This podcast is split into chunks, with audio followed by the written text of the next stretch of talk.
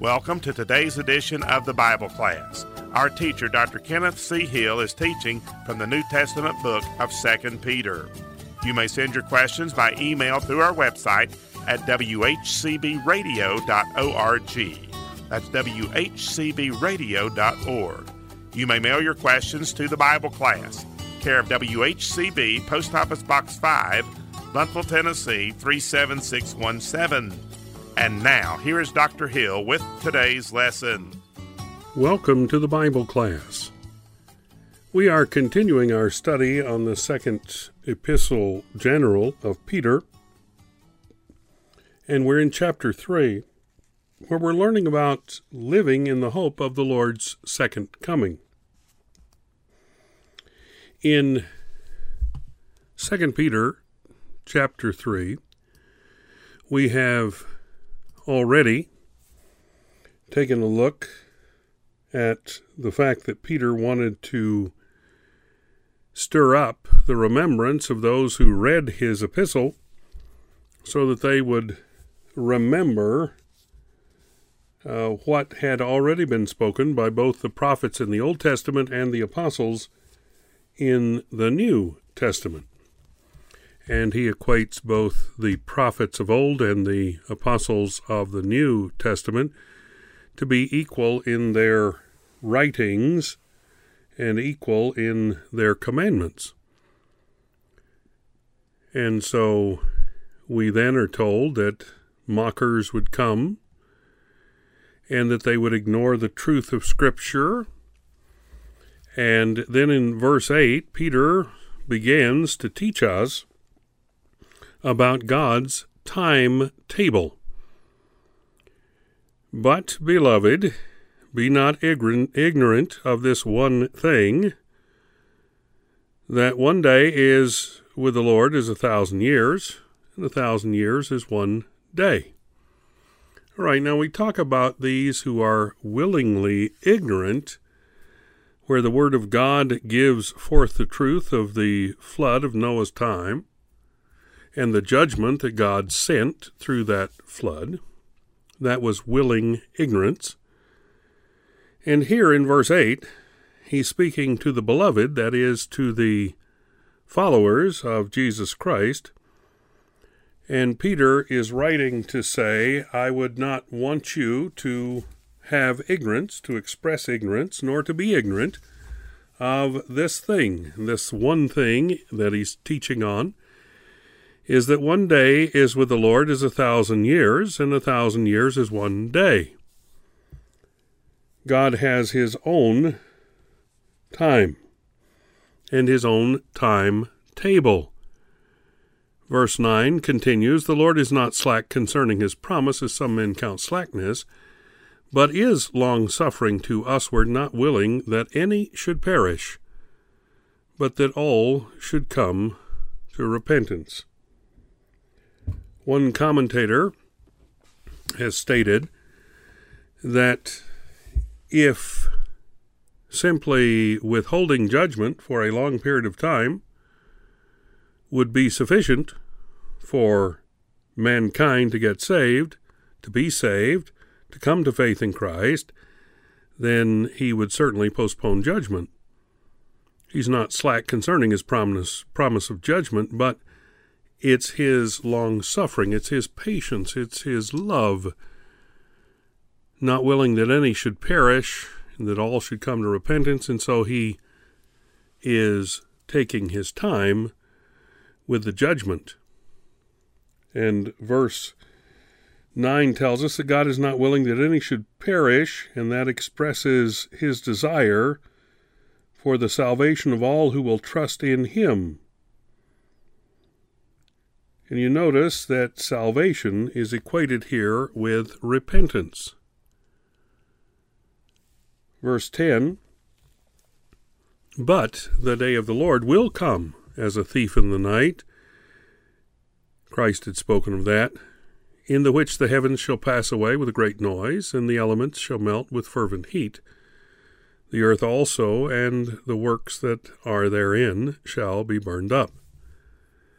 Seeing then that all these things shall be dissolved, what manner of persons ought ye to be in all holy conversation and godliness, looking for and hasting unto the coming of the day of the Lord, wherein the heavens, being on fire, shall be dissolved, and the elements shall melt with fervent heat?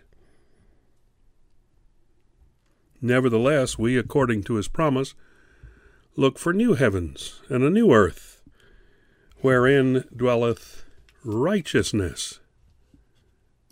As we study, we need to realize and remember that the day of the Lord here refers to the return of Christ in judgment, not to the rapture of the church, not to that coming of Christ in the clouds to gather his own.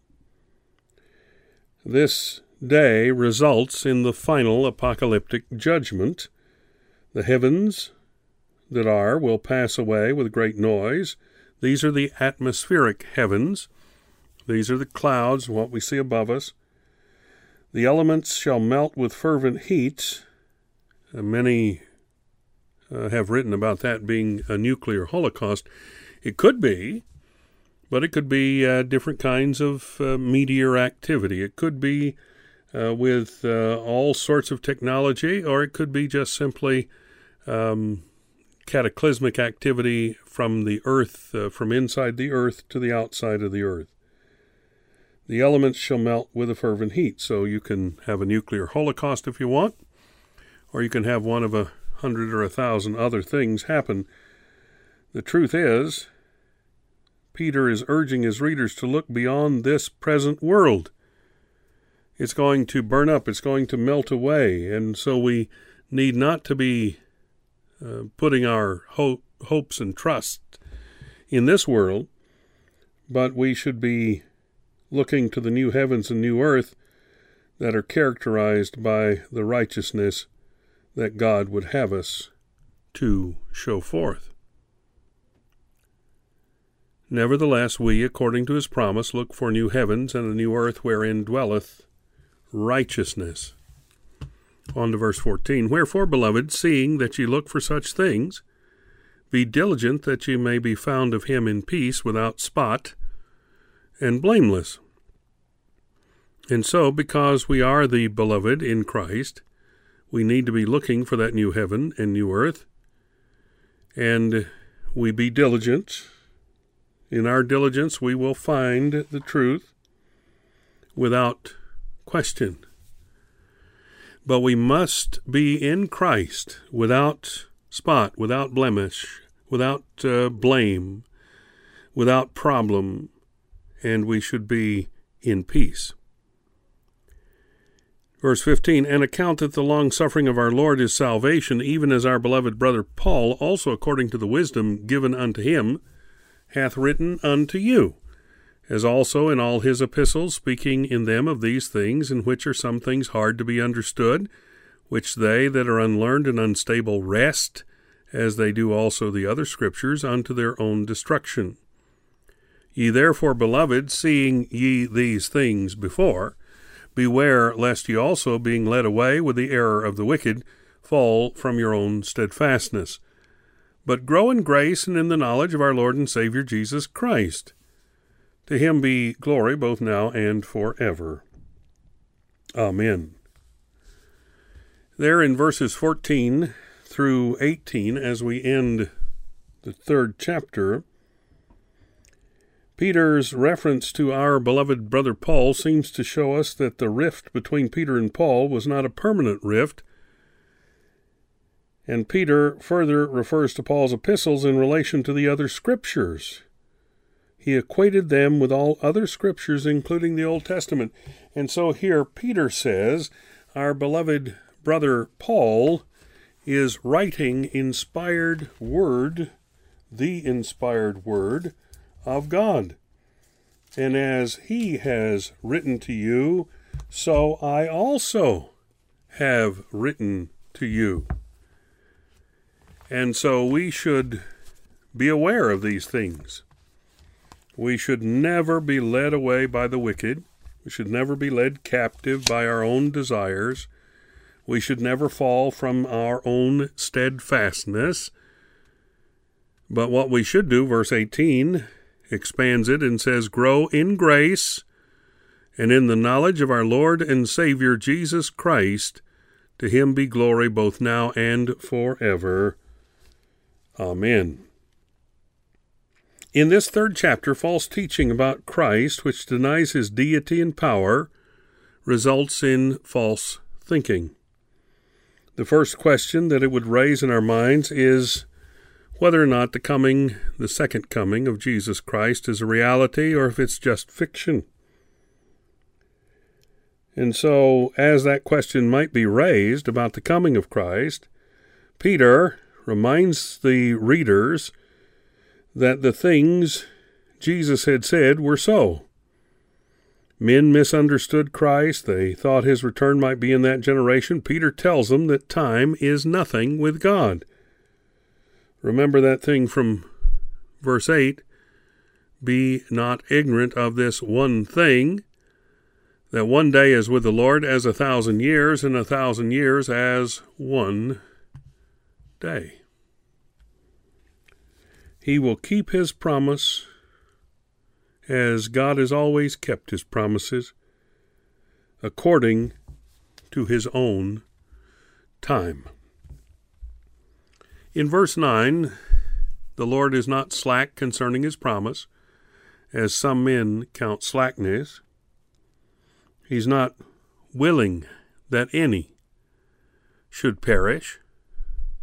He's long suffering to usward, not willing that any should perish, but that all should come to repentance. We would say as all would repent and be saved. The last days are also considered to be and should be considered sad days. Think about the mockers, the scoffers, the questioners, those who make fun and say, Where's the promise of Christ coming? And they say, according to Peter here, that everything is the same as it has been, just as it has been from creation. There's no difference, there's nothing special. Nature goes on as nature always has. There have been no signs of any radical change. The promise of Christ's second coming is something that has failed, they might say. These scoffers are evil people.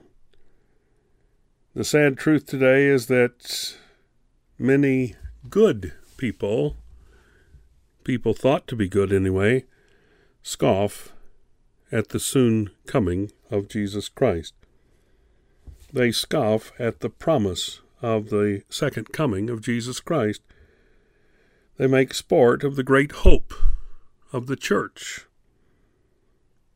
How illogical is their reasoning about Christ not coming. Here they are. He had not yet come in Peter's day, and so they say, well, he's not coming. Nothing different had happened, they thought, so nothing unusual was going to happen because nothing different had happened yet. Because our Lord has not come yet, should we give up hope of Christ's second coming? Of course not. We should rejoice in the fact that his return is closer every day. Peter reminds the skeptics that a mighty flood drowned the world once, and Christ likened his coming to the flood in Matthew 24, 37, and 38. There's no doubt that Peter heard Christ teach that. But next time, God will destroy the earth by fire. Is it going to be a literal fire? Was the flood a literal flood? Yes, it was. So, stored within the earth are oils, gases, and fire enough to burn it up.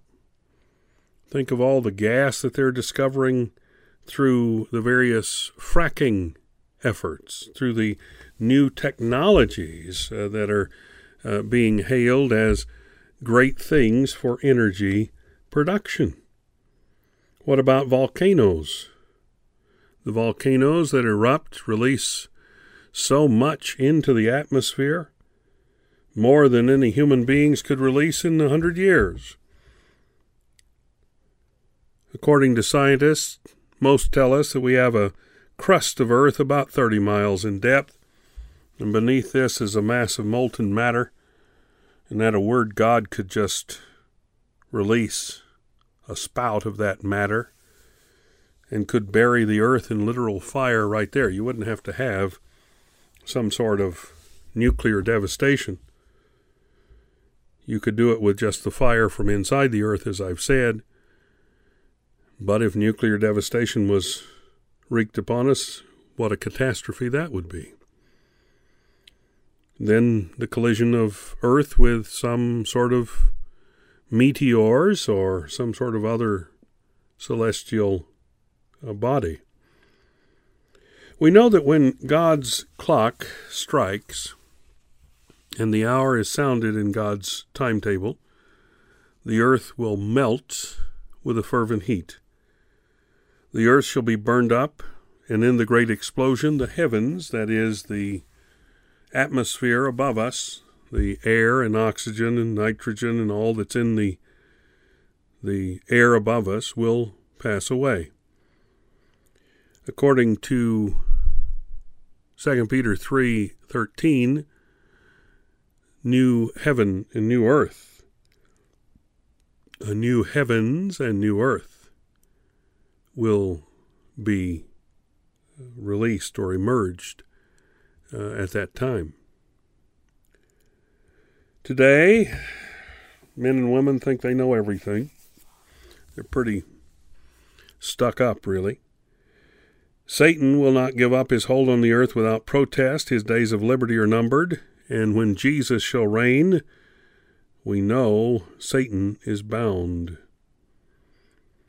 Knowing this first, that there shall come in the last day scoffers walking after their own lusts and saying, Where is the promise of his coming?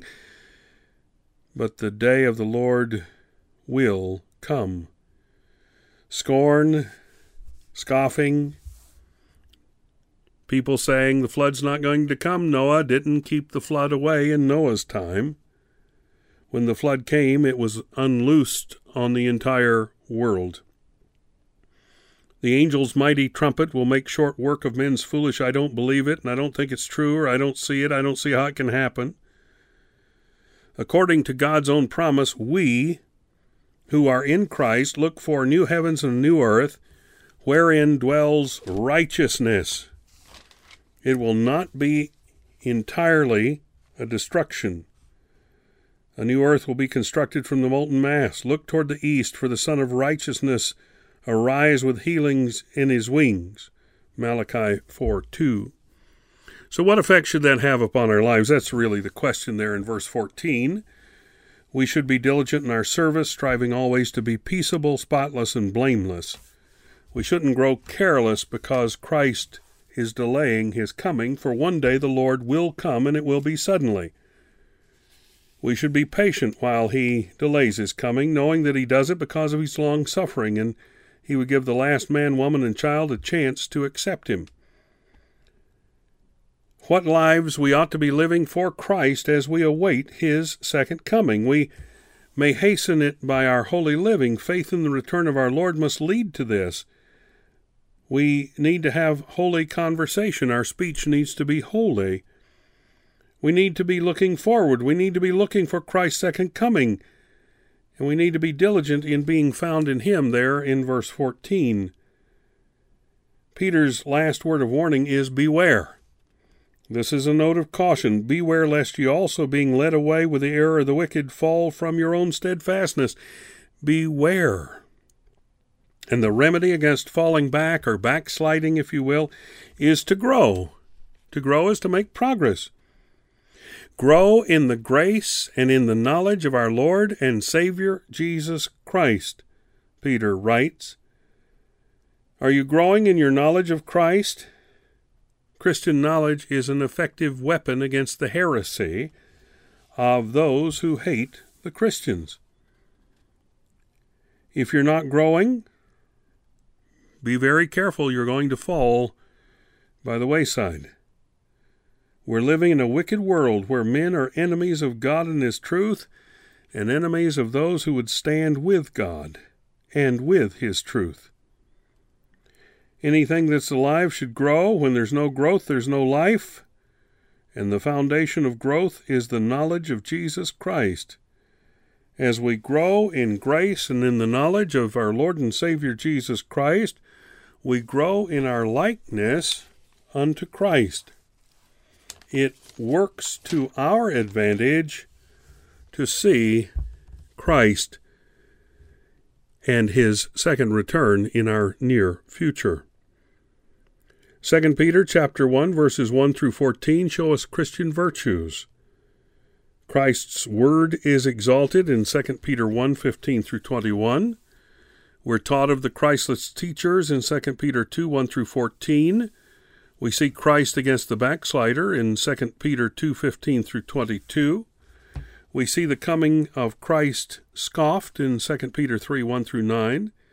We see Christ coming assured in 2 Peter 3 10 through 18. And in 2 Peter 1 1 through 3 and 18, we see Christ, our hope. Thank you for joining us today for this edition of the Bible class with Dr. Kenneth C. Hill. You may reach us by email by going to our website, whcbradio.org, and sending us an email on the Contact Us link. That's WHCBradio.org. If you prefer to use the Postal Service, our address is the Bible Class, WHCB, Post Office Box 5, Blountville, Tennessee 37617. That's the Bible Class, care of WHCB, Post Office Box 5, Blountville, Tennessee 37617. You may also call us at 423 878 6279. Until our next Bible class program, we are trusting that the Lord will richly bless you as you serve Him.